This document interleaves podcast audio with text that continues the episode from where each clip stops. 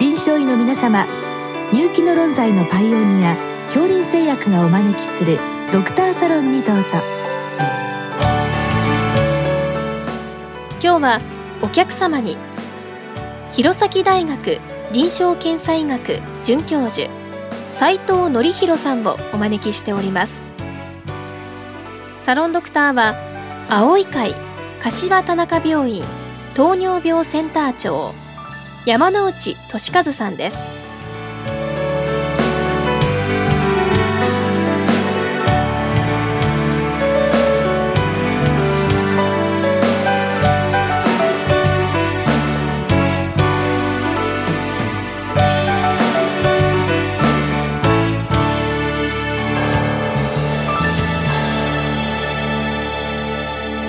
斉藤先生よろしくお願いいたします、はい、よろしくお願いいたしますえ今日は総 IgE 値はアレルギー症状や特異的 IgE 値としばしば乖離する印象がありますがこれの解釈の仕方や臨床的意義につきご教示くださいということです。はい。先生このこういったことってのは我々花粉症のですねアレルゲンをこう見るときにですねまあ、特異的な IgE ですね特定のアレルゲンに対する特異的 IgE 結構高いのにまあ、そう IgE があまり上がってないなぜだろうと思う時があるわけですけどまあこれはよくある話なんでしょうか？はい結構ありますね。えー、あの特異的な例えば花粉やダニ、えー、なんかの特異的なものだけは高く、うん、えー、なのに総 IgE IG リストと呼ばれる検査ですけども、うん、それをやるとあんまり高くないと。いう患者さんは結構見られますね。まあ、この両者の帰りの例なんですけれども、えー、まあ、例えばそのそう IG が高いのに特異的 IG が胃がに引っかからないといったケースですと、うん、まずこれはどういった理由が考えられるわけでしょうか？はいえっと、総 IgE っていうのは一言で言うとアトピー性の体質があるかどうか。を調べるものと考えていただいていいと思います。はい、IgE と言いましてもダニや花粉だけじゃなくてもう無限と言っていいいろいろなこの世の中の物質に対する IgE というものが体では産生されます。その中のダニやホコリは花粉は本当にごくごく一部の抗原でしかなくて、えー、総 IgE というのはもう無限と考えられる、えー、抗原物質に対する IgE ですから、その量の規模が全然違うんですね。えー、なので花粉やダニやホコリなんかに対する IgE は高くっても、総 IgE としてはそれほど高くない。という症例がいくらでもいらっしゃるということですね。まあ、まずそういうケース確かに私どももよく見かけますですね。はい、まあ、それは今のご説明にあったように、まあ、特異的なこの IG はとにかく、まあ、光源が無限にあると考えていいわけですから、はい、もうこれはそういうたくさんのものがもう相和で集まったのが総 IgE と、はい、そういうふうに理解してよろしいわけですね。はい、ま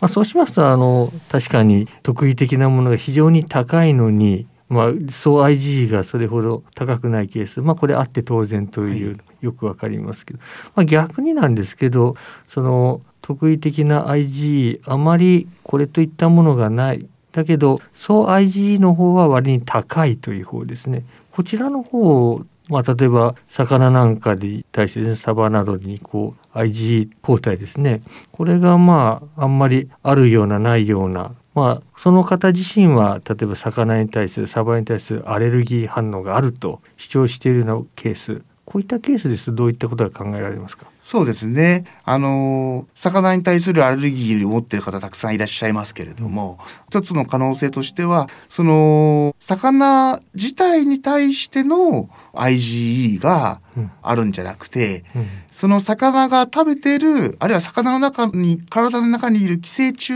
あるいは寄生虫のカスとか死骸とか、うん、そういうものに対するアレルギーを持っている。あるいは、魚の中でも何かあ、魚の身じゃなくて、あるいは魚の細かい部分部分のですね、うん、何かのタンパクに対する IG だけがあ非常に高かったりとかする場合は、あ魚のいわゆる身の特異的 IG を調べても全然高くなくて、実際には魚のアレルギーがあるという症例になってきますね。まあ、ということと、まあ、もう一つはこの IgE の、まあ、性格を少しお話しいただきたいんですが、まあ、これ半減期としては長い短いいかがなんでしょうか？半減期はですね基本的には数日ですね。であので組織にま例えばマスターセルなんかにくっついた場合とか、うん、そういう場合には4週間ぐらいですね。だからまあ数日で IG はもうなくなっちゃうんですけれども、うんうん、その一旦そのアレルギー反応が始まってしまったら2日では済まない場合があるということですね。まあ、花粉症で言いますとスギ花粉のようなこう一時的なものがありますけど、まあ、こういった時はまあ一時的に上がるけども、はい、一方でハウスダストダニこれはもう通年性が多いわけでしょうから、はい、まあ、こういったものに関してはもう年中上がってると考えてよろしいわけでしょうね。そうですね、えーまあ、そのあたり若干半減期の関係も少しあるかもしれませんけど、まあ、いずれにしても総和となる総 IgE というのはもうこれいろんなものが入っているから、はい、まあ、全体の一部の流れではあまり影響されないと考えてよろしいわけですね。はいはい、さてその総 IgE そうしますとこの臨床的な意義になりますけども、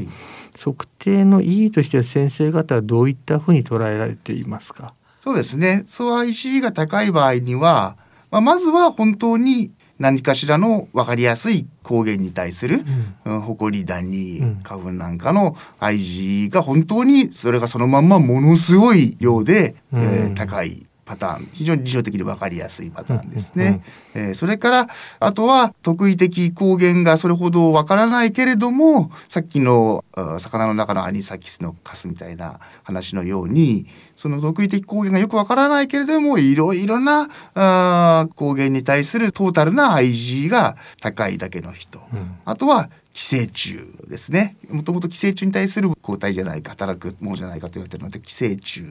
ですね。あとは、めったにないですけど、あの、あまりにも IG がすごく高いのに、何にも症状がないと、あの、ちょっと変わった骨髄腫とかが、もしかしたらあるかもしれないなんてことを、ちょっと考えたりなんかしますね。はい。先ほどその体質の話が出ましたけど、はい IgE が高い体質と言いますとこれは何になるわけでしょうか？えーと、それはですね、えー、ヘルパー T 細胞と言われる免疫細胞からの IL4 の出やすさということになりますね。うん、それはもうまだ解明されてないんですけども、その IL4 が何に依存して出やすいのか出にくいのかっていうのはまだまだちょっとはっきり分かってないところもあります。うん、だけども TH2 細胞からインターロイキン4が出て、えー、それが B 細胞を刺激して IgG が出るところを IgE に変えてしまうと。発射するミサイルをですね、うん、IgG から IgE に変えてしまうっていうそのなりやすさがいわゆるアトピー体質ということになります。アトピー体質なわけですね。はい。はい、まあそうしますと結局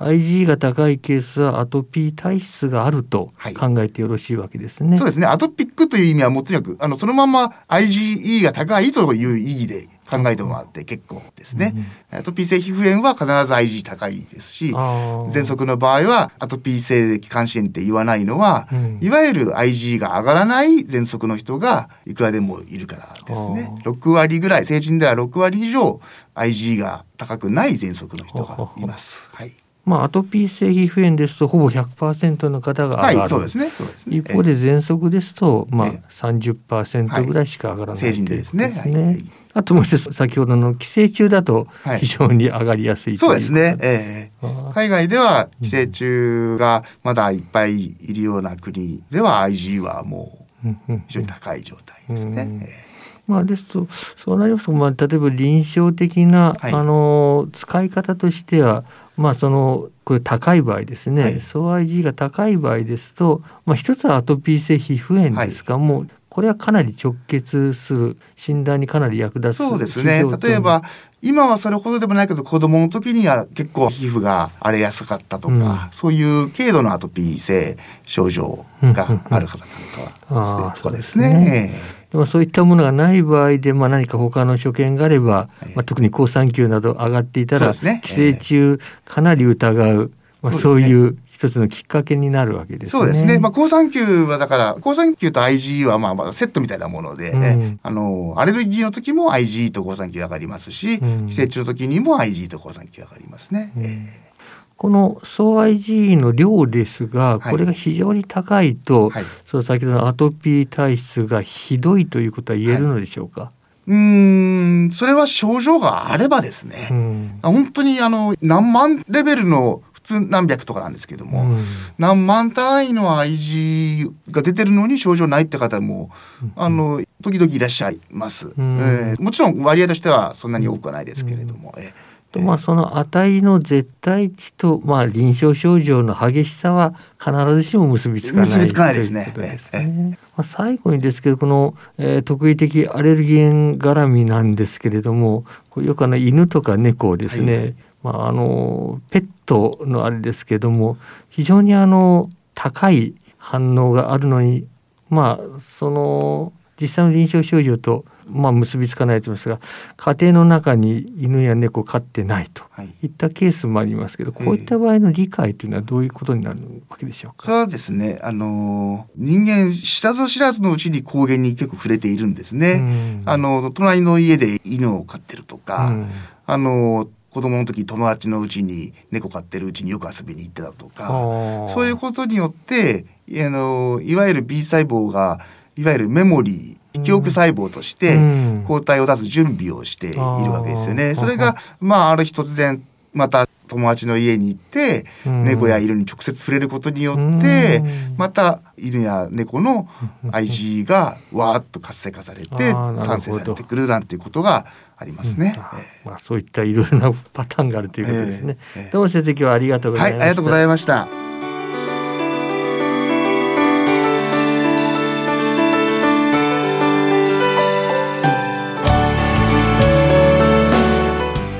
お客様は弘前大学臨床検査医学准教授斉藤則弘さん。サロンドクターは青い会柏田中病院糖尿病センター長山内俊和さんでした。それではこれで恐林製薬がお招きしましたドクターサロンを終わります。